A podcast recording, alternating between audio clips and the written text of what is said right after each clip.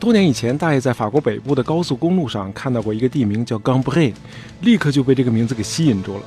我不知道你有没有过这样的一种感觉，就是你从一本书上了解到一个事件，然后某一天你在没有事先筹划的情况下，不知不觉突然出现在这个事件的发生地。这种感觉实在是太奇妙了，因为周围的一切立刻会把你带入一个时间隧道，让你一下进入了历史，与那些叱咤风云的人们一起互动。这感觉真是太好了。那么这个 Cambrai 就是大爷今天要讲的这个德国帅哥开始他的人生传奇的地方。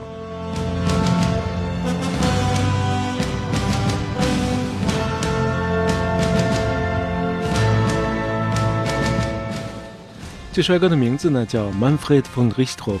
曼弗雷德·冯·里希特霍芬。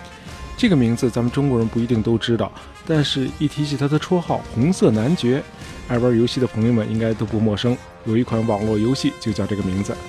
那今天咱们聊红色男爵呢，也算是个纪念，因为就是在整整100年以前的9月17号，只接受过44天飞行训练的里希特霍芬取得了他的第一次空战胜利，开始书写他的辉煌。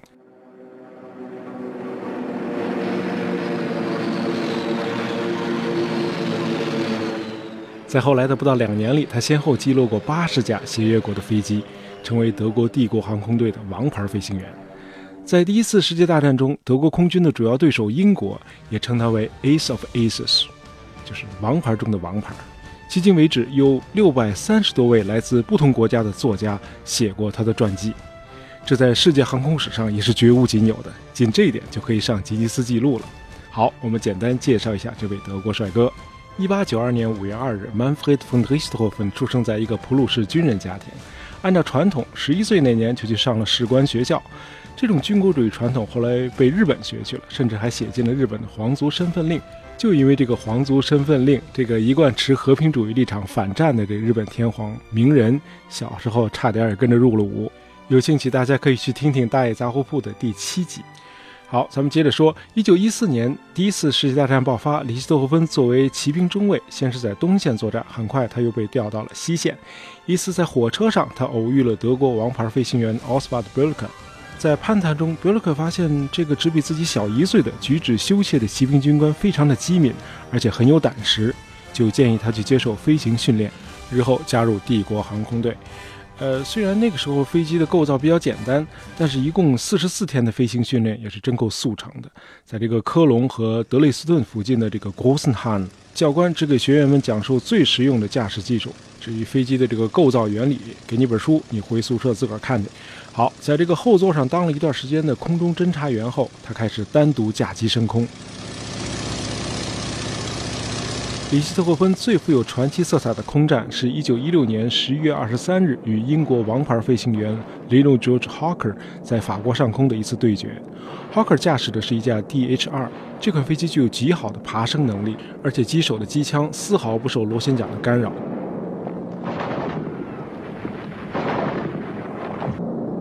DH-2 的出现基本上结束了德国的 Fokker 战斗机独霸天空的局面。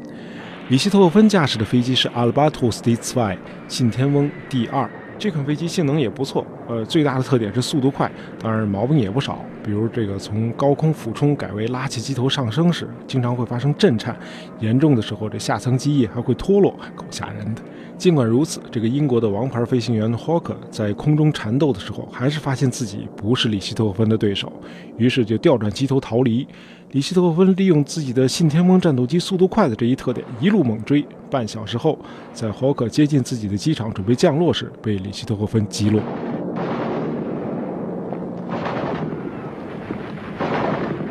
在击落了16架敌机后，里希特霍芬荣获了普鲁士军队最高荣誉奖。有人会问，二战时的这个德国王牌飞行员这个 Erich Hartmann， 他的战绩比这个里希特霍芬可辉煌得多啊！这个战争期间一共击落了352架敌机，比里希特霍芬多了4倍，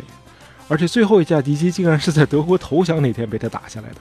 那为什么大多数的军事作家和这个传记作家都把注意力集中在里希特霍芬的身上，而很少有人给 Hartmann 树碑立传呢？道理很简单，里希特霍芬是开创者。大家知道这个开创者是最难的。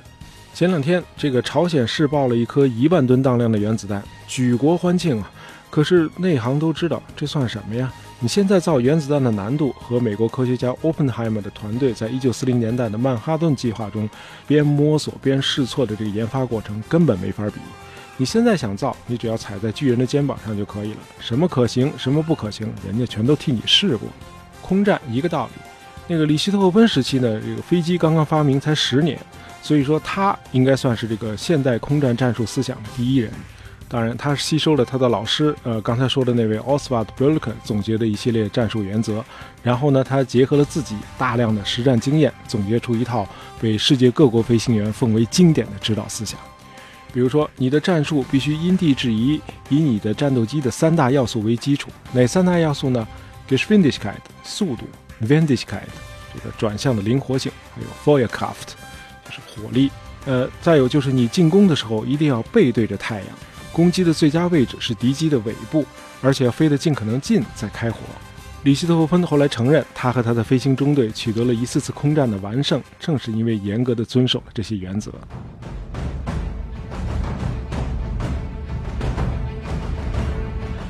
早在630多位传记作家为他树碑立传之前，25岁的里希特霍芬就已经自己开始写自传了。这本自传叫做《Der rote Kampfflieger》，红色战斗机驾驶员。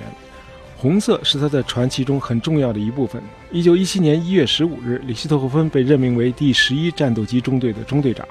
这个中队的飞行员和他们的中队长一样，都是德国的飞行精英。那精英嘛，就得任性一点。那么这个中队的飞行员呢，为了显示自己与众不同，就用各种花里胡哨的颜色给自己的飞机重新上漆。听到这里，大家可能会想到二战时来华来参加抗日的这个美国飞虎队，他们是在这个 P-40 战机上画上这个鲨鱼的这个图案啊，估计这也是受到这个里希特霍芬飞行中队的这个影响。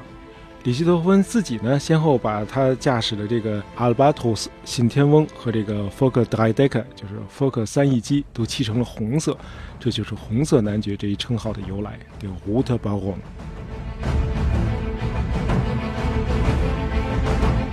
在敌人一方，喜欢里希特霍芬的人称他为 le petite Rouge， 翻译过来就是小红因为这个法语这个 petite 就是小， Rouge 就是红的意思。那么害怕他的人呢，都称他为 Diable Rouge， 就是红色魔鬼。